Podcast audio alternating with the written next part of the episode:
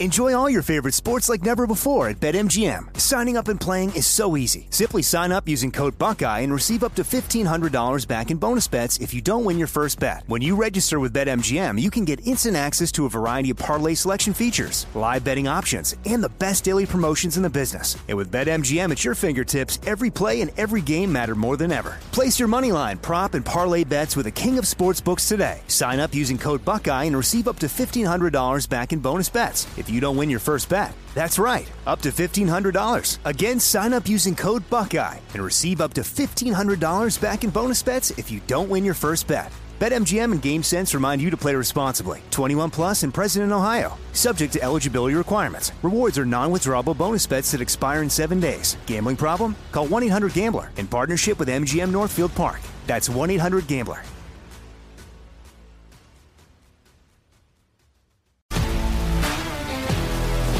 If you love sports and true crime, then there's a new podcast from executive producer Dan Patrick and hosted by me, Jay Harris, that you won't want to miss. Playing Dirty Sports Scandals. Each week, I'm squeezing the juiciest details from some of the biggest sports scandals ever. I'm talking Marcus Dixon, Olympic gymnastics, Cain Velasquez, salacious Super Bowl-level scandals. Join me on the dark side of sports by listening to Playing Dirty Sports Scandals on the iHeartRadio app, Apple Podcasts, or wherever you get your podcasts.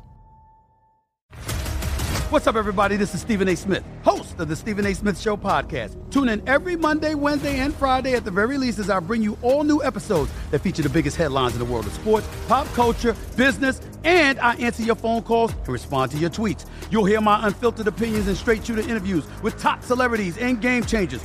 All that and more. So listen to the Stephen A. Smith Show podcast on the iHeartRadio app, Apple Podcasts, or wherever you get your podcast. Welcome, everyone, to the Sports Illustrated Media Podcast. I'm your host, Jimmy Traina. Thanks for listening. Today, we complete our two-part year-end special roundtable with Peter Schrager from NFL Network and Fox Sports and Andrew Perloff from The Dan Patrick Show. We recapped a lot of pop culture highs and lows last week during Christmas week. If you missed that, this week we're going to get into a lot of sports media topics and a lot of 2020 highlights and lowlights, Last Dance, announcers we got into this year, and a bunch of, dealing with the pandemic. So it's a good episode here. Last one of 2020. Want to thank everybody for listening. Really appreciate it. If you are not a subscriber, if you can subscribe, that helps tremendously. And again, if you missed last week, part one with Schrager and Perloff, check that out. Let's get right now to part two of a special year-end SI Media Podcast Roundtable covering the year in sports media and pop culture with Peter Schrager and Andrew Perloff. All right, welcome to the SI Media Podcast. Joining me, same crew as last week. We did a little pop culture media discussion last week going into Christmas, now going into New Year's. Peter Schrager from Good Morning Football, Andrew Perloff back for a little sports media roundup 2020. Is this our awards episode, Jimmy? Awards and sports media chatter. Okay. Jimmy, can you take people behind the scenes about the debate we had yesterday? Schrager thinks this is his podcast, basically. Go on. What's up? Yeah, there's a lot of behind the scenes stuff. Like, you guys may be like, if you're watching this on YouTube, you might be shocked that we're in the same clothes as last week. Like, everything here is just, it's wild. But I wanted to talk about some sports media stuff, do like a year in review thing. Yep. But Schrager does work for NFL Network and Fox, so we, his objectivity could be a little bit skewed. Perloff works for the Dan Patrick Show, so he may come out and like bash every other radio show in America. So, we got to walk a fine line here, but you guys know where they work. So take everything for what it is. And I'm just going to talk about some things. Time out. Andrew, can I add in some color on this? Please. Text chain comes out and we politely ask if we're reviewing the entire year in sports media, can we kind of get some ideas what we want to talk about so we can kind of be prepared?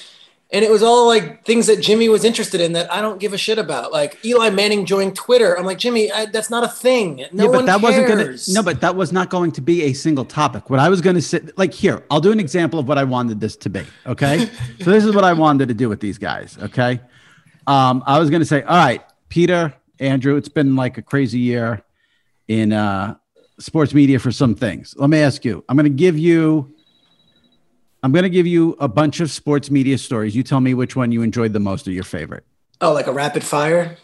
Did you enjoy Eli Manning joining Twitter, everyone going crazy about Eli joining, and then it turned out to be the biggest bust ever because all he did was promote products?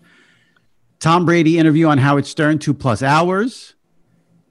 Patrick Mahomes signs the biggest contract in NFL history. The story was broken by someone who works in a liquor store. That was a good story. Or a guy suing the NFL because he thought the J-Lo Shakira halftime show was porn. Which of those sports media stories did you enjoy? That was how I was going to do it. So if you didn't want to talk about Eli, you didn't have to. That's funny. If you had one of the, if you wanted to comment on those stories, then the floor is open for you to comment. But Jimmy, I read your column today on sportsillustrated.com, and it was exactly those topics. Well, that's why, but I wanted to have you guys weigh in with your opinions on those topics. Let me, I mean, the next thing you're going to ask me, my thoughts on the Tiger King. Like, who cares? Come on, let's talk about what stuff we care about. Let's go. Well, no, but it wasn't going to be talk about Tiger King. It was going to be, was Tiger King, if you had to pick one, going back now, what did you enjoy more, Tiger King or The Last Dance? Because those were the two biggest shows of the pandemic.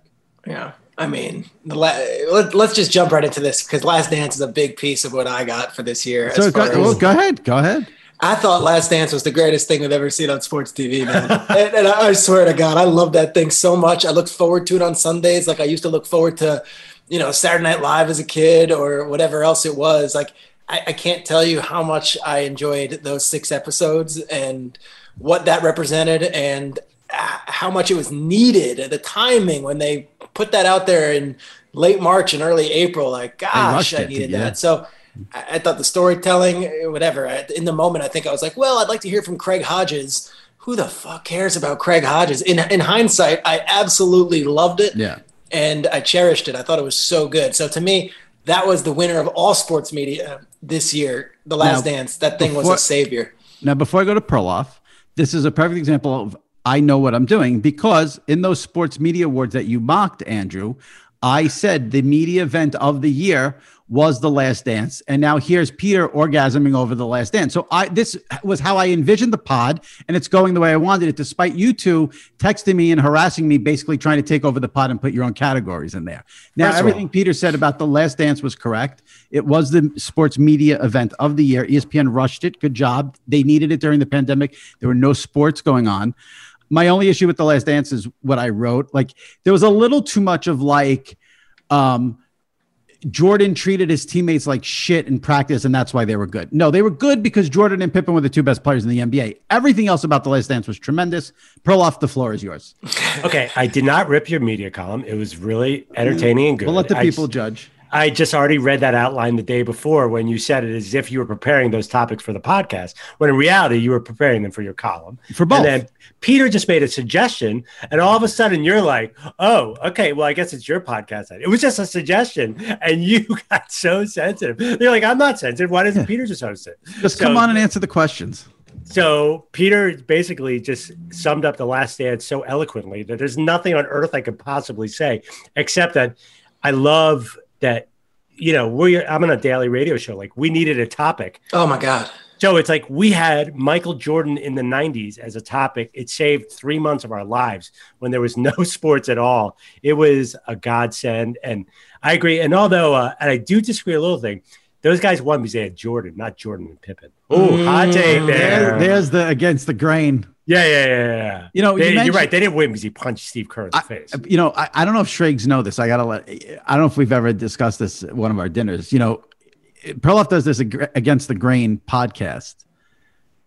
When we worked together at SI.com 100 years ago, I started like one of those like WordPress blogs after one of Perloff's hot takes one day in the office. And you're the football expert and you know more about football than anyone. So I'm going to tell you what Perloff said and get your natural reaction. Okay. Again, well, keep in mind, this is 100 years.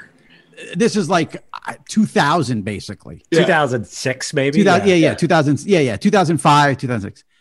He makes the statement that LaDainian Tomlinson is not a good running back because all he does is run 7 yards and fall down.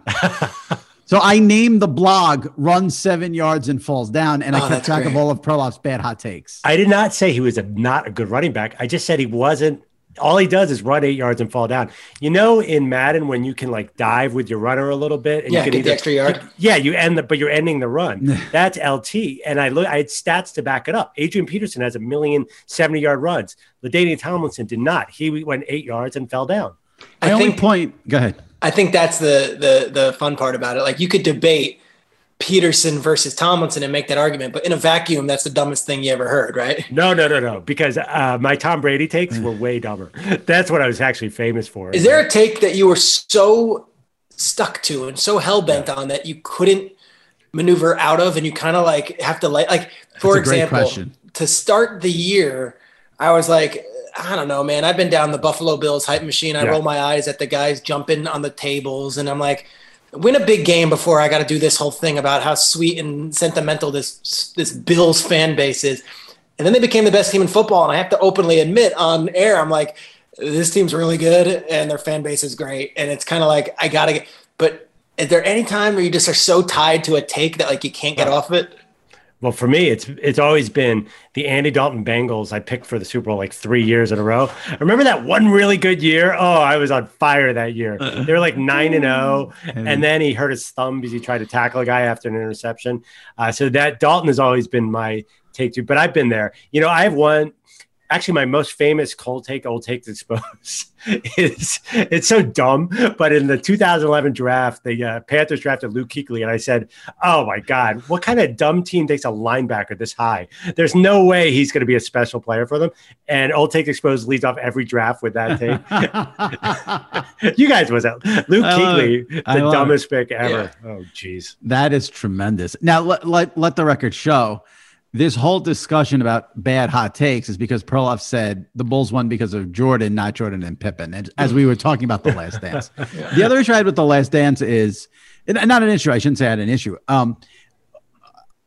When I watched the Last Dance, I had one thought in my head every single minute watching that is, imagine Jordan in this Twitter cell phone era. It's a whole different career, because he looked like he couldn't handle the media back then, which was basically a bunch of pussycats compared to now. So I thought that was interesting. I don't know. They had some of those Sam Smith articles where he was openly reporting on him going gambling. And like, I don't know. You look at the media now, Jimmy, LeBron James on ESPN, it doesn't seem like they're actually coming out with knives, my friend. Why? He's the best player in the league and has won 5 titles. Why would they come out with knives? It seems like LeBron sets the tone in the conversation and a lot of the because he's the best player in the league. All right, man. What? Go ahead. Give you NBA. LeBron. No. LeBron just everybody's blood pressure rises around LeBron, which actually, by the way, was the B topic around Jordan is LeBron challenging Jordan? Like, it became like the next thing right after the Jordan documentary, which makes sense. But this is why this is all stupid, because the reality is Jordan is 1 and LeBron's 2. And that's somehow a knock that LeBron's 2. Like, how is that a knock? I don't think LeBron believes that. And that's fine. There's a lot of people who don't. I'm saying for me, I'm saying most people think it's Jordan 1, LeBron 2, LeBron 2. So if he's 2, how's that a knock? How's that a way to... I mean, listen, if people want to say that he has not had one of the top careers in the history of any athlete, then they're not paying attention. I mean, to use him as being second behind Jordan as a knock is insanity. I'm going to bring it to sports media. If you were to tell Dan Patrick that Colin Cowherd is number 1 and Dan Patrick's number 2, and that's fine, number 2 is fine, I think Dan would be outraged. I would expect LeBron to think he's number 1, but I'm talking about for everyone else outside of LeBron. But it's not unanimous, because there's a whole generation that is 20 years younger than us that believe LeBron is better than Jordan. Yeah, they're fine. Yeah, because they didn't see Jordan, so that's fine. They're allowed. My point is, you're allowed to say LeBron is 1. You're allowed to say LeBron is 2. And if you say LeBron is 2, that's not an insult.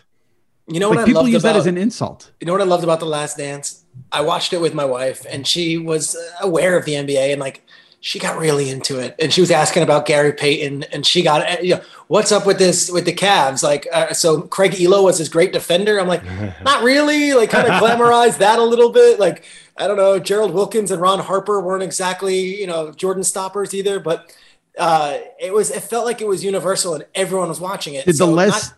Not just females or my wife, but like everyone was watching it. It felt like a national event, which was so cool. Yeah. Oh, absolutely. And because there was no sports going on at that time and it was needed. Did you guys though feel old watching it? Because I remember the reaction on Twitter. Like, so many people were like, just finding out about like Dennis Rodman's antics for the first time. And I remember whether I was in high school, college, I don't even remember, but like Dennis Rodman wearing the wedding dress, Dennis Rodman dating Madonna. Like that was like 24-hour news cycle stuff. And the fact that people don't remember that or didn't know that, I was like, oh my God, I'm just an old bastard at this point.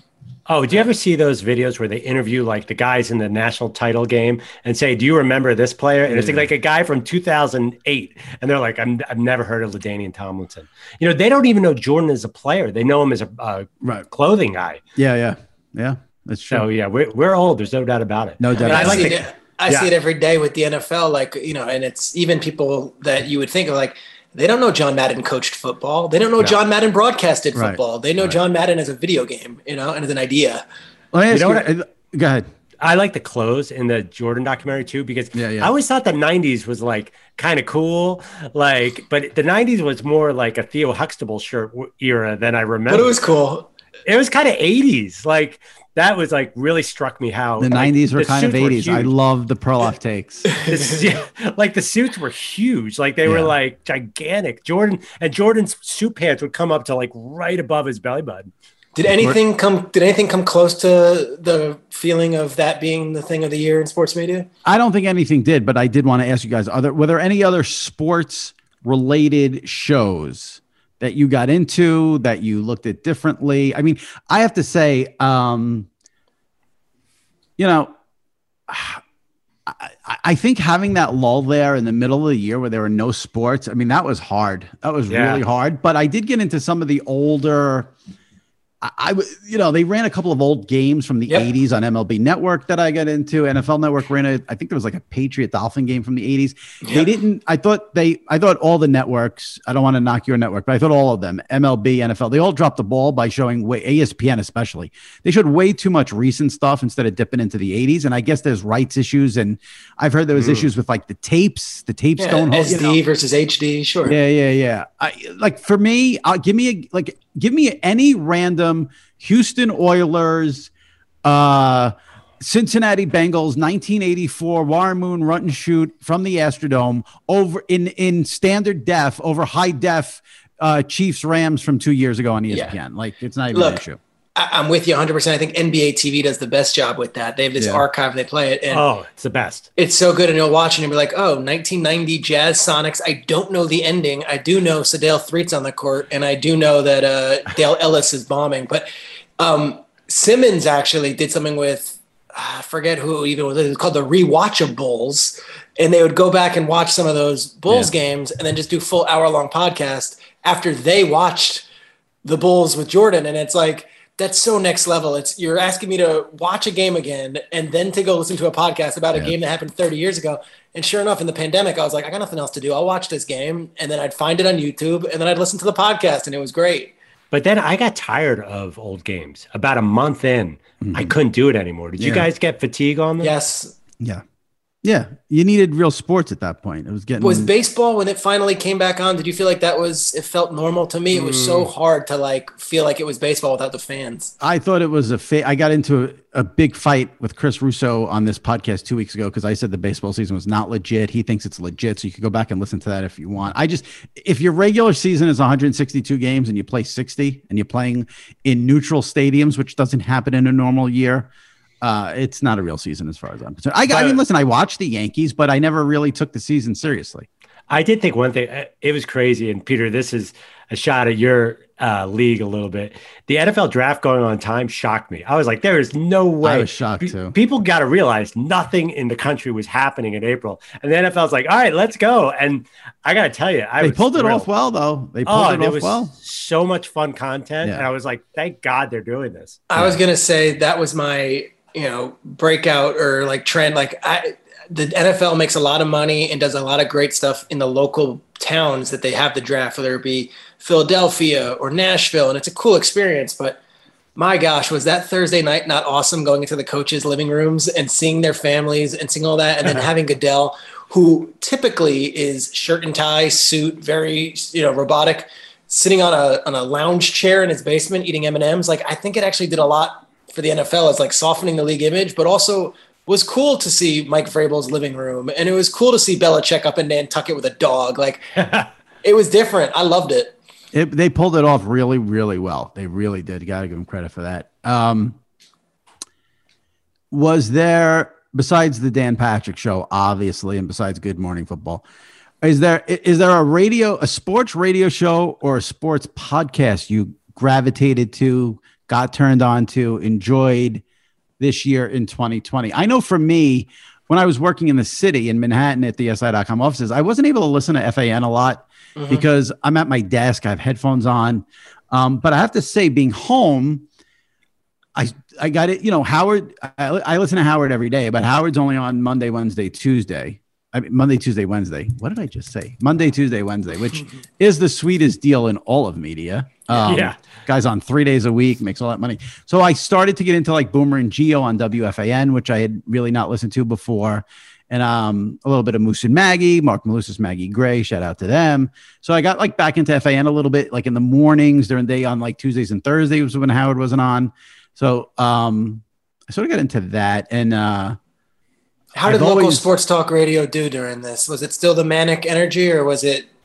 You know, during the pandemic, it was a lot of like non-sports. I didn't listen to it as much then, but once sports came back, then I would listen to it, you know, and it's, listen, FAN in New York, and this is how local radio is, I think, across the country. But like, you know, they'll spend 2 hours on who's the second lefty out of the Yankee bullpen. And in the pandemic, there was sort of something refreshing about that.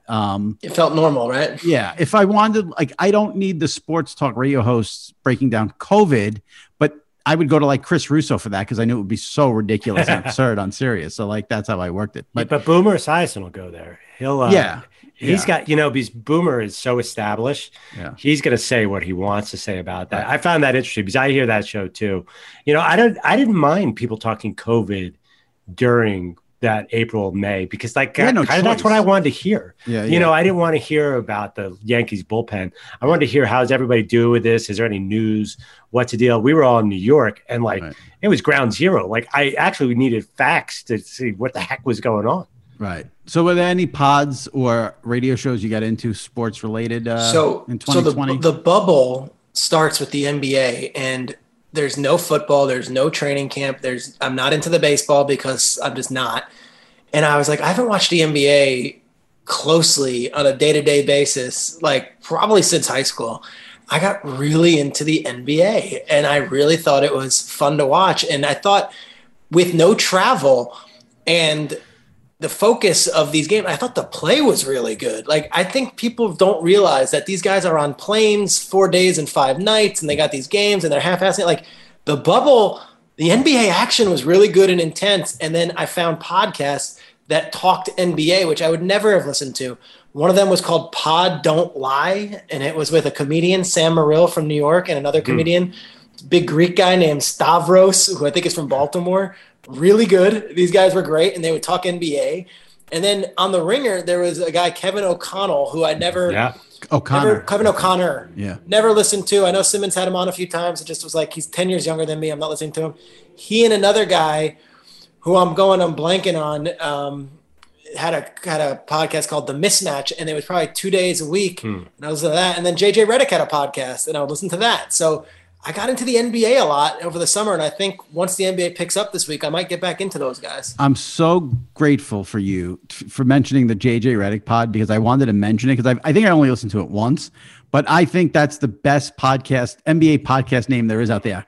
The Old Man and the Three is a great podcast name. He had Patrick Beverley on, and Patrick Beverley is known as this rabble-rouser and this instigator, and it was a former teammate of his, and Patrick Beverley is a totally different guy now to me than when I heard him on JJ Redick. So I thought that podcast was really good. But I saw JJ Redick on the street the other day. He's a close neighbor. His kids go to the school. It's just name dropping. Are you allowed to listen to other radio shows besides Dan? No, I got to be honest. You know, I'm in the car on the way to Connecticut. I do podcasts, and I'm just going to give a shout out to my nerdy football friends. You know what? People do a nice job. The PFF guys, Sam and Steve, who you know, Jimmy, CBS, Will Brinson. You know what Will does he does 5 days a week. So if you're looking for like regular football kind of, you know, and I can't watch you on TV, Peter. It's because I'm in the car. So that's a good one for me. I love the awkward moment.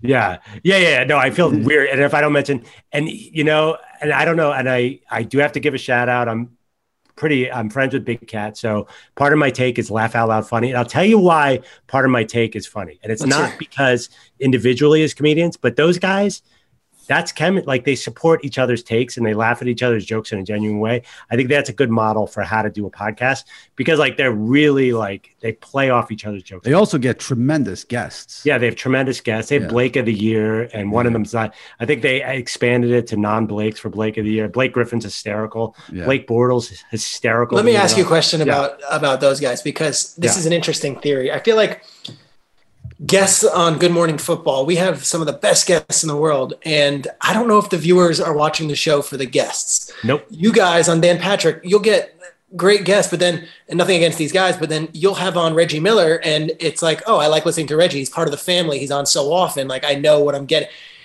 When the Pardon My Take guys have on a big guest, is that ever worth listening to, or do you like it more when it's just the two of them talking and bullshitting? I like, Go ahead. I personally like the intros and the familiar guests. I think you hit on an important thing. And I think there's actually some background. Like I've seen radio research. Guests, especially if it's a current athlete who's going to be afraid to say something, people turn the dial on that. That's why a retired athlete might be better because they're not afraid to say something. So I think that's what you're getting at. Sorry, Jimmy. No, I was just going to say the issue with the guest is the guest has to come to play. Yes. So you can have an A-list guest who does a shitty interview. You can have a C-list guest who's hysterical. Like when Blake Griffin goes on Pardon My Take, he comes to play and he's hysterically funny on there. But you can get a situation where like Matthew McConaughey 2 weeks ago, 3 weeks ago, he literally did every radio show and podcast in America. I think the only pod he didn't do was the SI Media podcast. Was he on Dan Patrick? No, he wasn't. Now, he's been on many times before. He wasn't for this tour. But he did like 5,000 interviews in a 2-week span. I don't understand the value in having that person on. That's just me. Like, right. I listen, if they would have come to me, I would have had him on because like Matthew, like SI would have been impressed by that. But like, I would not have been into that interview on any level because I know he's done 5,000 interviews. And at that point, what's the point? But familiarity is a big thing, too. Like, for example, Paul Rudd's amazing everywhere. Like one of those segments I saw where he was on your show, Peter, and he knows the show. That's like the best, you know. It's so good because he knows us, he knows the rhythms, and then he references shows that he was not on of our show, which validates us. You know, it's like I was watching 3 weeks ago and Kyle said this and we're like, oh, that's hilarious. I would, not to throw it right back at you, but one of the coolest experiences I've had in the last few years is I'm in studio at Dan Patrick and Adam Sandler is chilling there and he's doing two segments. And the connection you guys have with Sandler makes it so much cooler than just Adam Sandler doing a press junket and showing up on Dan Patrick. Right. That's the key right there. Yeah. But what do you think of current athletes, Jimmy? Like, for example, a guy, say he's 24, he's 3 years in the league, like, I would have Sam Darnold or somebody like, you know, they're not going to say anything because they can't. Right. Yeah. I mean, they're not, you got to get the athletes who have some personality. Like I bet Juju's a fine interview because he probably will say some things, but you know, you got to develop a rapport and some sort of relationship. And then, you know, if they're a current player, they're going to be very limited in what they say. Unless they're a made man. Like, I think there's a good rule. And again, I'm abandoning Good Morning Football because we'll have on a lot of the young guys to kind of give them a platform to showcase their personalities. In football, when they're wearing masks, it's hard. But a good rule of thumb, I think, would be you either got to be in the league 5 years or more, or you got to be over the age of 30 before you're going to be coming on for an 8-minute segment on the radio. Otherwise, I'll kiss your ass for a little bit, though. But what I like about what you guys do at Good Morning Football is you will have on players. May not be an A-list guy, may not even be a B-list. You know, you'll have on these players who are maybe unknowns, and then you can see who's got a good personality, who doesn't. You guys have had on guys who, like, I just know the name, and then they come on, I'm like, oh, that guy's funny. That guy. Yeah. I'd rather have Jamal Williams, who's a huge personality on the Packers, who might be your fourth fantasy running back. I would much rather have him than Drew Brees, honestly. Right. No, I totally get it. Enjoy all your favorite sports like never before at BetMGM. Signing up and playing is so easy. Simply sign up using code Buckeye and receive up to $1,500 back in bonus bets if you don't win your first bet. When you register with BetMGM, you can get instant access to a variety of parlay selection features, live betting options, and the best daily promotions in the business. And with BetMGM at your fingertips, every play and every game matter more than ever. Place your moneyline, prop, and parlay bets with the king of sportsbooks today. Sign up using code Buckeye and receive up to $1,500 back in bonus bets if you don't win your first bet. That's right, up to $1,500. Again, sign up using code Buckeye and receive up to $1,500 back in bonus bets if you don't win your first bet. BetMGM and GameSense remind you to play responsibly. 21 plus and present in Ohio, subject to eligibility requirements. Rewards are non-withdrawable bonus bets that expire in 7 days. Gambling problem? Call 1-800-GAMBLER in partnership with MGM Northfield Park. That's 1-800-GAMBLER.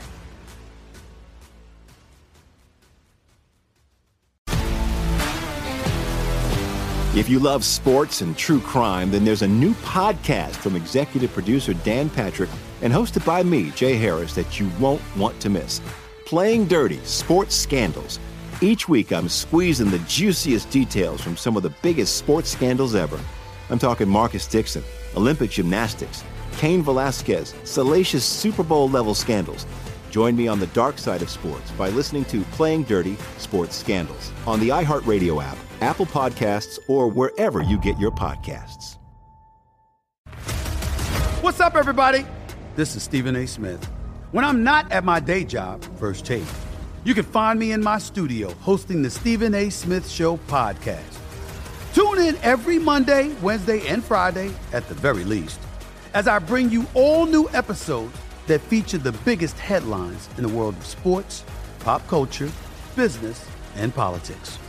You'll hear my unfiltered opinions on those nauseating Cowboy fans, the chaos in Washington, D.C., and trending topics on social media, as well as my straight shooter interviews with top celebrities and game changers.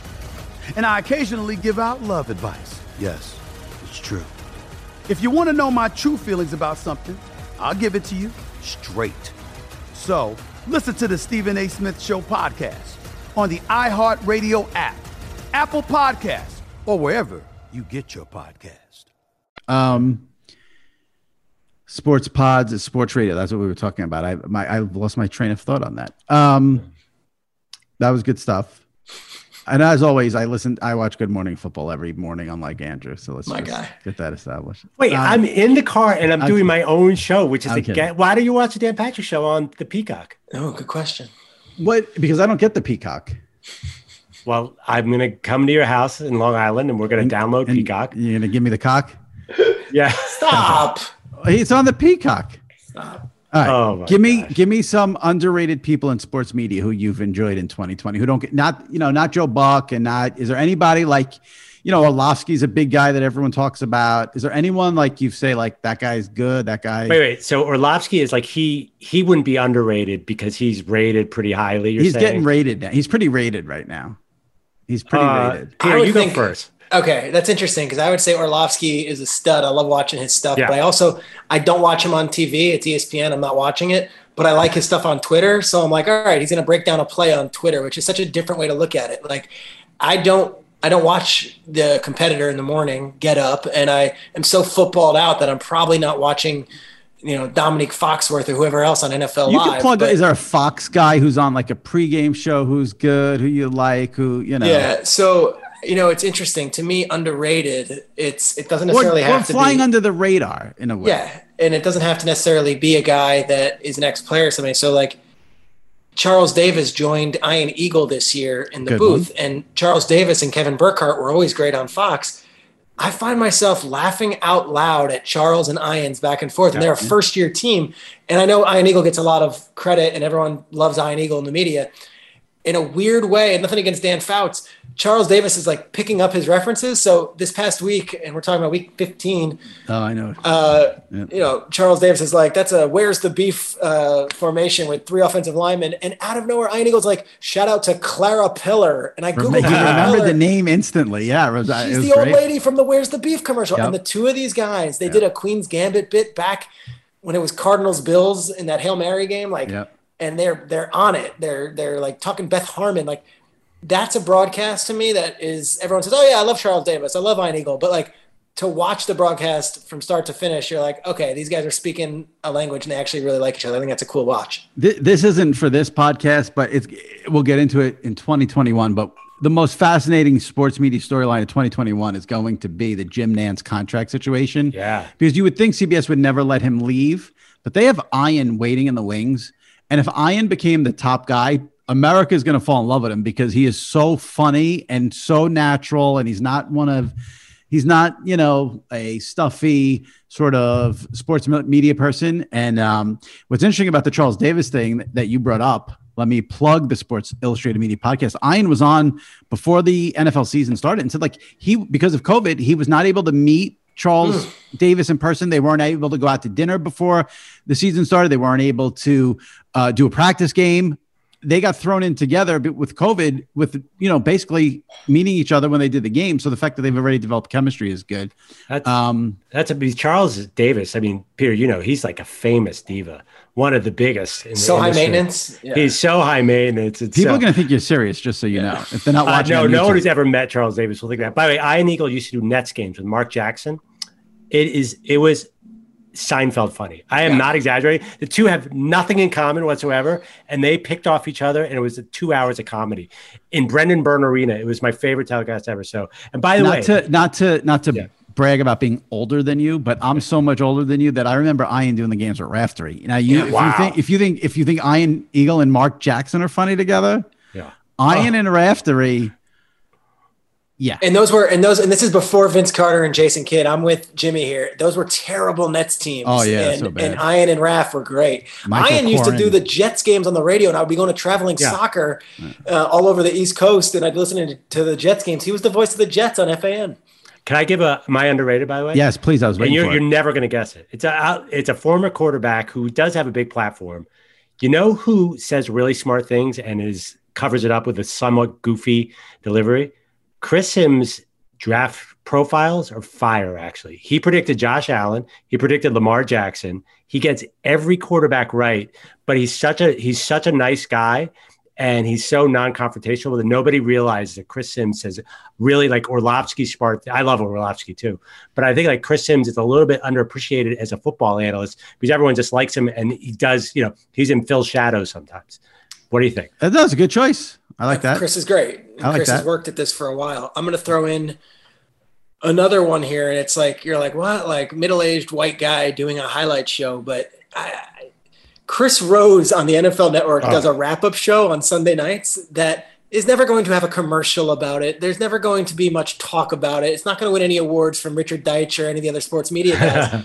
But it is an hour-long highlights show of the NFL the week that was, and it does top 10 catches, and it does top 10 dazzling plays. And Chris, it's just him, and it's like, I don't know, there's something for that. And maybe I'm an older generation where I don't need all the highlights on my phone, and I'm not staring at my phone all day, but like, I might miss the Colts Titans game, and I just think there's a place for a standard hour-long highlight show that is not a lot of crazy analysis and no crazy fluff. Yeah, I'm old. I see all the highlights by 8 o'clock, so I'm good to go. But I like that. That's a good shout out there because that's an underrated. Go ahead, Pro. One more. I don't think he's underrated. He's highly rated, but Louis Riddick's so good on Monday Night Football. Why would that dude want to be the Lions GM? I'm just saying that, like, it's hard to be good in that booth, and I feel like he's got it. So why be a GM in a team that can never get it together? I think that's a big misconception by people at home too, that the GM is like the end all be all, and we know.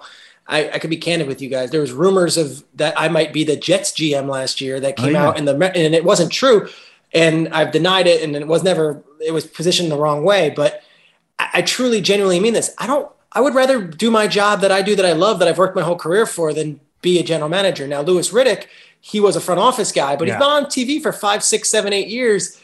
To me, I agree. I think the Monday night gig is pretty awesome if they're going to give him a long-term deal. Like, I almost feel like that's a more secure, more high-profile, and maybe more rewarding job, unless you really want to be a GM. The problem with him, though, is he knows if he's aware, he knows in the back of his head that he can get blown out at any second. As soon as Peyton Manning says he wants a job, Louis Riddick is out the door. That's all it takes. All it takes is for Peyton Manning to make one phone call and say, I'm ready to broadcast, and Louis Riddick has no job. But I feel like he'll have a job, but he doesn't have that job.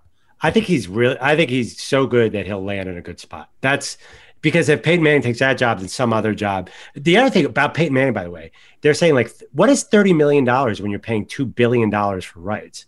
So I would shell out that money from, you mentioned Nance. I'd shell out that Nance money. Well, Romo got $17 million at the beginning of the year, so Peyton will probably get $20. I think that's a bargain for Peyton. And I think whatever they pay Nance is a bargain, because I don't think Tony Romo's worth 17 without Nance there. Although you're... Good point. Ian Eagle would be great, but Nance makes Romo so much better. Yeah, Nance does 100 things for that. He's the face of the network, does the Masters, does the tournament. The CEO of Zoom probably made a lot of money and had great timing on this whole thing. Tony Romo signed his new deal when we were at the NFL Combine, which I think was March 5th. Tony Romo signed a $17 million a year long-term deal 10 days before the world shut down with COVID. It is the most incredible timing of any deal you'll ever see in sports broadcasting. I remember, I think the last pod I did was like a pod with Marshan about the contract. And that was the last pod in studio before we got, kicked out of the offices because of COVID. There's something I wanted to mention. By the way, are we allowed to do our power rankings of media reporters? Because I have it. Neil Bass, Marshawn, Jim Miller, you, Deitch. I wouldn't put myself in there, but go ahead. I would never. I'm a John Orand guy. I think he's got the goods. See, nobody could ever rank those guys. You can't rank media reporters because you want to stay on the media reporter's good side. Katie Nolan made a great point on this podcast when I had her on once, and she said, like, there needs to be a person who covers the people who cover sports media. It's funny. Like, who's covering Marshawn and Deitch and me? Yeah. By the way, you talk about like guests. Like, if you have Marshan on your pod, Jimmy, I listen to your pod. I'm like, oh, I got to listen to whatever Marshan's going to say. Then you can have like some huge A-list star promoting a book. I'm like, fast forward. Yeah, I don't. I try not to put those people on. He gets good scoops. And I feel like he was the Yankees beat reporter for so long. And then just jumped into this beat and is like, all right, I'm going to own this beat. Like, he had a good year, man. Yeah, he gets the scoops. How's your buddy Deitch doing up in Toronto? Everything. I was on his podcast this week, last week. So yeah, he's doing good. All right, he lives in Toronto full time, not New York. Yeah, he moved there like maybe over a year ago. Yeah. Here's a question for you. You both know a lot of athletes because of your shows. DP gets great guests. Good Morning Football, and just as a reporter, give me an athlete. Doesn't have to be from your sport, or it could be. Give me a current athlete who you want to see make the transition into sports media when they're done playing, who you think would be great on TV. All right, so I'll go first here. I think when you see a Drew Brees sign a deal with NBC and everyone says, oh, that's obvious. I look at it and I'm knocking Brees. I haven't heard Brees say many introspective or enlightening or things that are any different than some of these other ex-quarterbacks, yet whether you like him or not, and a lot of people in the NFL do not. Aaron Rodgers, when he goes on with Pat McAfee, says things. He says things that are interesting. He says things that are funny. He says things that are weird. I'm not treating him like he's Barkley, like I'm going to give you this crazy take and be this outward personality. But I think it's a different kind of voice in the NFL. And, I know the networks are lining up for the Brees and the Rivers and whoever, Brady, of course, if he wants to do it. But I think Rodgers might be the most unique voice because I think he's like a truly, truly different type of thinker. I would say Rodgers to me. The McAfee stuff is great. The problem with that, though, is he's already said he has no interest in going into the sports media. We don't know that. You don't know that. I'm just saying that's what he said. I'm saying that's what he said. These guys are going to own their own platforms at some point. Like Russell Wilson, to me, no interest. And I love Russell. I think he's a great guest and he's a great ambassador for the sport. But I watch enough interviews where I'm like, Russell's awesome for what he is. Rodgers, I'm watching an interview. You have no idea where it's going. I agree with that. I'm just saying he's made it clear that he hates the media and he has no interest in being a part of the media. So I'd like to see it happen, but I think it's going to be tough to get your wish on that. That's all I'm saying. Go ahead, Andrew. Peter, you're presenting it like a hot take. You're like, I'm going to pull this name out. You're not going to believe this. The third best quarterback in the history of the game, who's incredibly funny in every interview. Of course, Aaron Rodgers would be amazing. I'm curious what you guys think about. And I don't think he would do it, but how do you think Brady would be as an announcer? And keep in mind, Romo never said anything in his playing days. He was the driest interview of all time. My answer to this question would be Brady, because I think, one, he's the greatest quarterback of all time. So there's an instant credibility there. If Romo was able to do what he did in the transition from quarterback to announcer, can you imagine what Brady could do?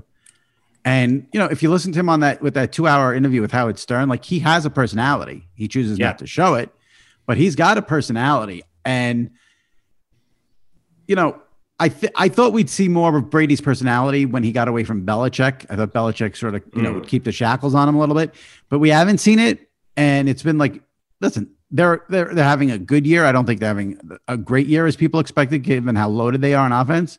So maybe, you know, Brady's keeping some stuff bottled in there. But I think if he ever let loose, he'd easily be the number one guy I'd want to see do it. You know, a lot of people call in and write in. They want to see Philip Rivers do it. Yep. He's a hot name with us. You know, is Richard Sherman already considered a media member? I don't even know where he falls. He's the right for SI.com. Man. I mean, he is so like you know, he opines like a media member. But I wonder, a guy like that, should he go on to an ESPN show like Orlovsky and have to comment every day, or should he do a game? Like, what's the best spot for him? A pregame show like Nate? I'm kind of curious because I think like he's so strongly opinionated. I'm not sure the best way to use that. Pregame show.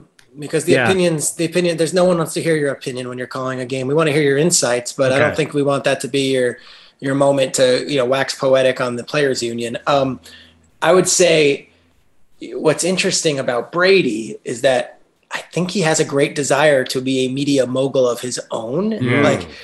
We saw the Tom versus Time. I believe, and I don't know if it's announced, he's got a production deal with one of the networks, like for something in the works. I don't know which one. I don't remember, but I remember when all this stuff was happening, like I was curious if he was filming the free agency stuff because I thought he might be turning it into a show. Like, I don't know if he wants to be the face of a media thing, but he is very interested in the way that sports media works and media for a guy who, you know, for some of his stuff is funny. And I like the fact he did the Paul Rudd show and he's like stretching his legs a little bit, but he's pretty much guarded for the most part. Now, one thing is, you know, we're falling into the trap where we're all mentioning the quarterbacks, Rodgers and Brady, but like I wrote about it this week. I'm sure Peter, you probably have opinions on it because he's working for your company, but like Aqib Talib was unbelievable doing that Eagle. Well, you and Perloff, you're an Eagles fan, so you probably listened to the whole game. Had Aqib Talib was on the Dan Patrick show today. He was hysterical. Really? Oh, yeah.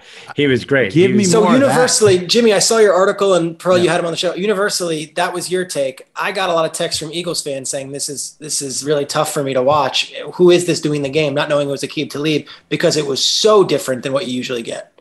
And that is what I like. Yeah. It felt like he was right off the field too. Like I felt like he was going to run down and like double cover DeAndre Hopkins at some point.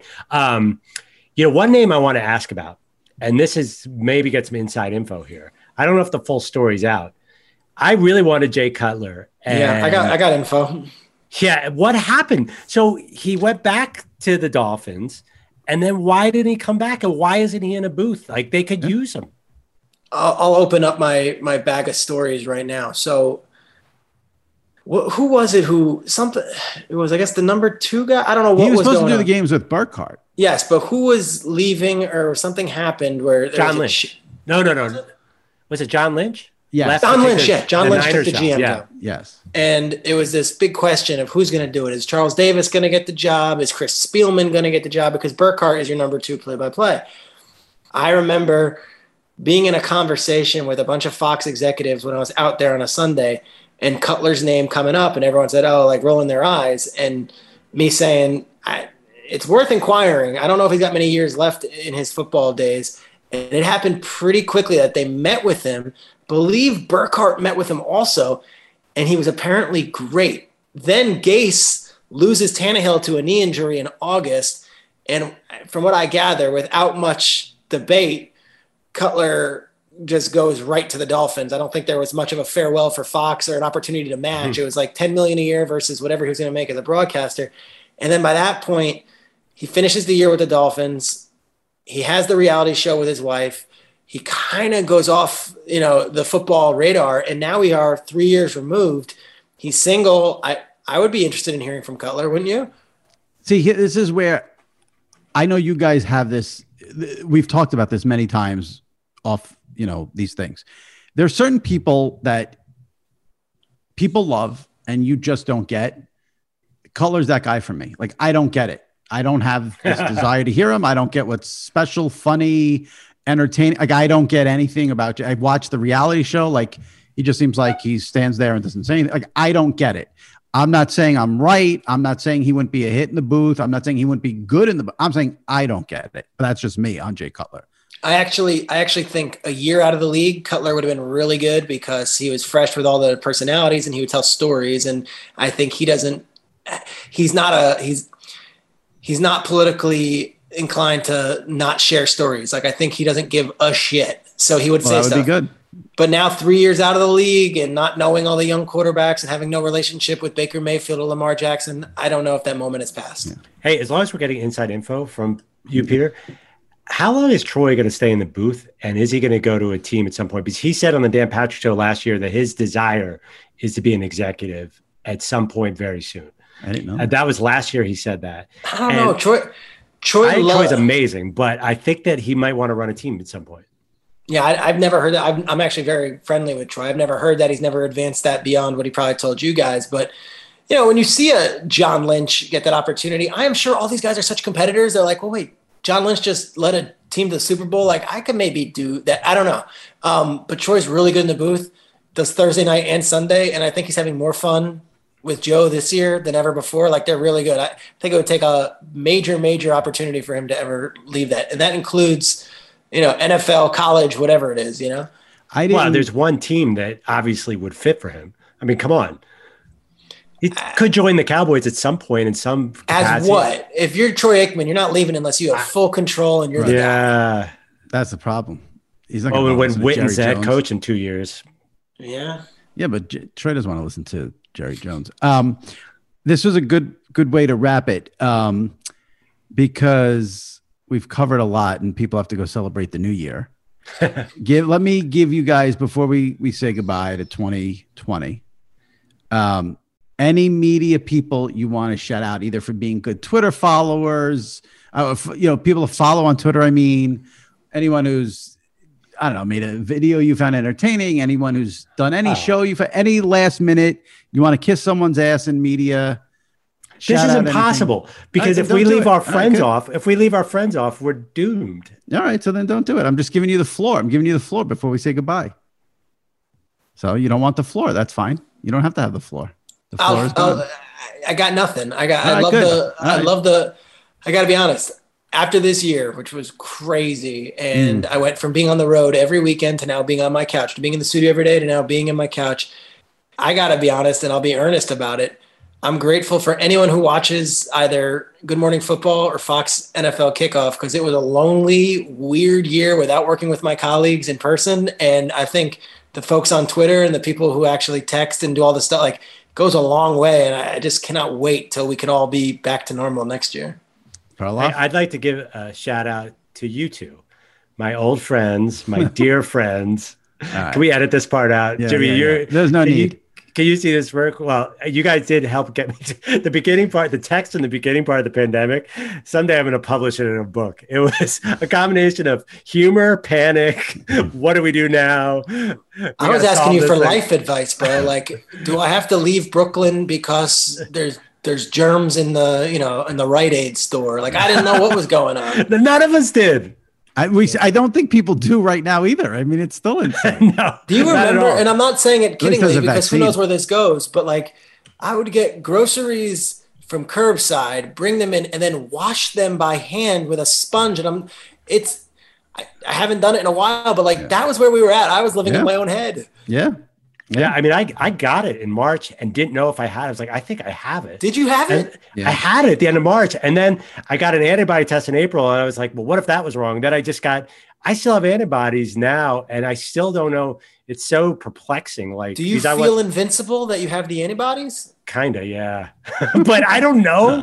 I do feel a little invincible. Like, honestly, I think I was almost lucky that I had a mild to moderate case because my blood pressure would have been through the roof for the last 9 months. So I think I actually added a year to my life by not having high blood pressure. Tell me where you think you got it and then also how bad it was because I'm curious. Oh, I did this. Wait. Yeah. You shouldn't answer this question. Yeah. If you want that information, go listen to Perloff's appearance on the SI Media podcast a couple of months ago. We covered it all. I did the whole thing. Thanks. I love both of you. I will listen to it, but now that I've got you. All right, go ahead, Perloff. Yeah. No, I'm not going to do it. No, I don't know where I got it, and it was, not too bad. I can't even get into the symptoms, you know, a little shortness of breath, sore throat, headache. But yeah, in that SI Media Project, there's 8 minutes where John Oren talks about the future of NFL and Amazon before that led into my heart-wrenching, devastating story about COVID. John Oren gave about 6 minutes on what CBS's plans are. If we learned anything during 2020, it's that the NFL is more powerful than COVID. So the order of that podcast was correct. Yeah, Jimmy's like, I want you to tell your story of emotional from the heart. But first, here's 7 minutes on the MLB Network's plan for Korean baseball. Tell me how Twitch is going to play a role with the NFL on Thursday nights. I know people care way more about the NFL schedule than Perloff having COVID. Including myself. Yeah, you were asking me, what did Oren say? Yeah. What did Oren say about Twitch? All right, well, I appreciate you guys coming on and doing this. And Happy New Year 2021. I think we are all waiting for 2021 in the worst way. Schrager will be sleeping by 10. Yep. Perloff will make it maybe to midnight. And fast forwarding through a show that we just started. So I appreciate you guys coming on. Happy New Year. Stay safe. And hopefully we will actually see each other in 2021. Thanks for having us on, Jimmy. Yeah. Awesome stuff as always. Thanks, Jimmy. Thanks, Peter. Guys. Happy New Year, guys. Bye, guys. Thanks. All right, that wraps up this episode of the SI Media Podcast and the SI Media Podcast for 2020. We finally say goodbye to this horrific year. Hopefully 2021 is better. Again, want to thank everyone out there who's listened throughout the year. I appreciate it. It means a lot. If you're not a subscriber, please try to subscribe. And if you get any downtime, check out past episodes. Schrager and Perloff were on last week for part one of this year-end roundtable. Chris Russo on a few weeks ago, Mike Tirico and Steve Kornacki, and Chris Long as well, recent guests. So give those a listen, subscribe. And again, thanks for listening in 2020. Have a happy, healthy new year. And we'll see you in 2021 when hopefully things get better right here on the SI Media Podcast. Take care.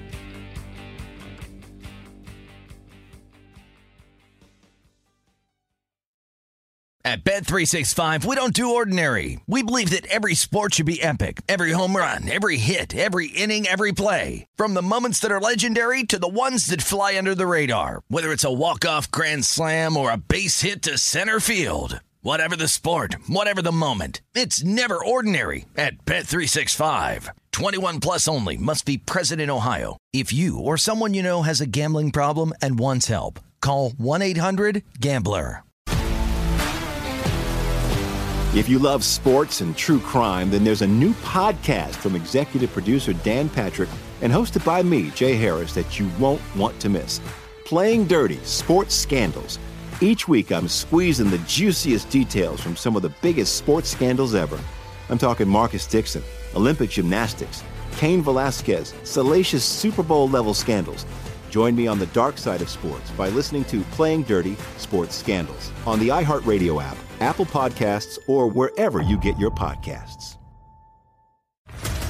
What's up, everybody? This is Stephen A. Smith, host of the Stephen A. Smith Show podcast. Tune in every Monday, Wednesday, and Friday at the very least as I bring you all new episodes that feature the biggest headlines in the world of sports, pop culture, business, and I answer your phone calls and respond to your tweets. You'll hear my unfiltered opinions and straight-shooter interviews with top celebrities and game changers.